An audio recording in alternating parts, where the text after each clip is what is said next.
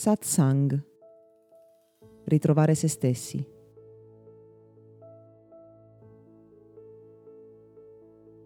La cultura cristiano-cattolica nella quale siamo cresciuti, volenti o nolenti, quindi tutti noi, sia coloro che in qualche modo hanno praticato e hanno scelto di aderirvi, sia chi non lo ha fatto, ci ha abituato a pensare che spirito e materia siano due cose molto lontane, opposte agli antipodi. Ad esempio parlando di povertà. La povertà conduce allo spirito e quindi il distacco dai beni materiali. Forse c'è stato un tempo in cui questo modo di vedere la vita, dove spirito e materia erano così lontani, aveva un senso preciso. Quando penso però a spirito e materia preferisco considerare una visione diversa, quella per esempio delle filosofie orientali, e di alcuni filoni in particolar modo dell'induismo ad esempio, dove la materia è una benedizione di Dio, dove la ricchezza, per esempio anche proprio la ricchezza materiale, è un modo per celebrare la grandezza della vita, dove in qualche modo l'universo ci ricompensa per ciò che facciamo e provvede a noi non solo per ciò che è indispensabile, ma anche potenzialmente per grandi ricchezze. Esiste un netto pregiudizio che, comprendo, avesse un senso e potrebbe anche avere un senso ancora ad oggi per le masse, ma non per quelle persone che in qualche modo attraverso un processo di speciazione si stanno distaccando dalle masse in termini di consapevolezza, per cui il sesso, i soldi, il lavoro, tutto ciò che è materiale, tutto ciò che rappresenta una necessità primaria e comunque inevitabilmente un aspetto della nostra vita, alla quale nessuno può realmente, totalmente sottrarsi, sia completamente diverso dallo spirito, lontano dallo spirito. Ma esiste anche un modo completamente diverso di unire, fondere trovare lo spirito nella materia, nel sesso, nei soldi, nella ricchezza, nel lavoro, nella materialità. Ed è evidentemente quello che sta accadendo. Come specie, come società, stiamo culturalmente, anche se lentamente, virando verso una visione differente.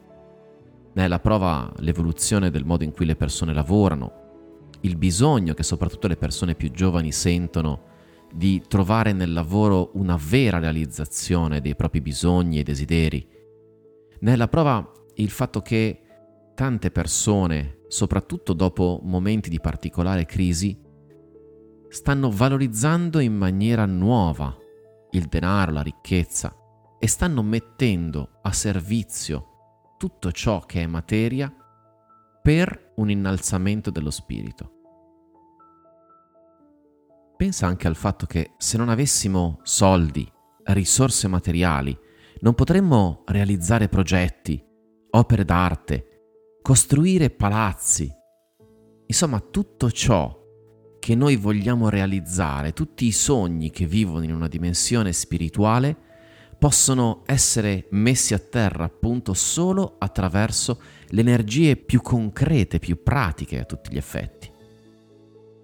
Il fatto stesso di utilizzare spirito e materia come termini per rappresentare due polarità opposte ci può trarre davvero in inganno. Il fatto stesso di pensare che ciò che è spirituale non può essere fisico o materiale viene semplicemente dal nostro modo di parlare, dal nostro modo quindi di concettualizzare, quindi anche di pensare a ciò che è terra e ciò che è cielo. Ma se non ci fosse realmente una distinzione fra le due cose, sappiamo da Einstein che tutto è energia. Energia in una forma più greve, con una densità maggiore, oppure con una vibrazione più elevata, più sottile. E per cercare di evolvere in questa direzione dobbiamo cominciare a smettere di pensare subdolamente, magari inconsciamente, che lo spirito sia meglio della materia, o che la materia o che tutto ciò che è terreno sia meno importante dello spirito. Al contrario, se non avessimo radici salde in terra, non potremmo innalzarci verso l'alto. e spesso siamo riportati profondamente in contatto con la materia, dovendoci magari occupare di tutto ciò che è pratico, sgradevole a volte, o con emozioni pesanti, faticose da gestire, proprio perché abbiamo bisogno di più energia, di più radicamento, di radici più salde in terra per poi riuscire ad elevarci maggiormente.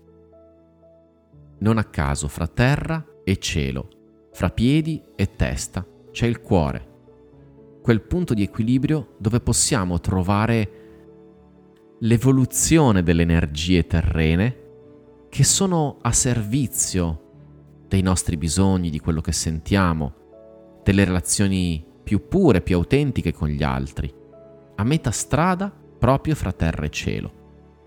Abbiamo bisogno di vedere in una prospettiva diversa e allora magari puoi pensare anche tu che tutto ciò che è ricchezza, materialità, corpo, fisicità, può essere una benedizione divina e può nutrire tutto ciò che è meraviglioso, elevato e spirituale. Senza le radici e i piedi a terra non potremo mai elevarci verso il cielo. Questo podcast è offerto da Accademia di Meditazione e Sviluppo Personale Gotham www.accademiadimeditazione.it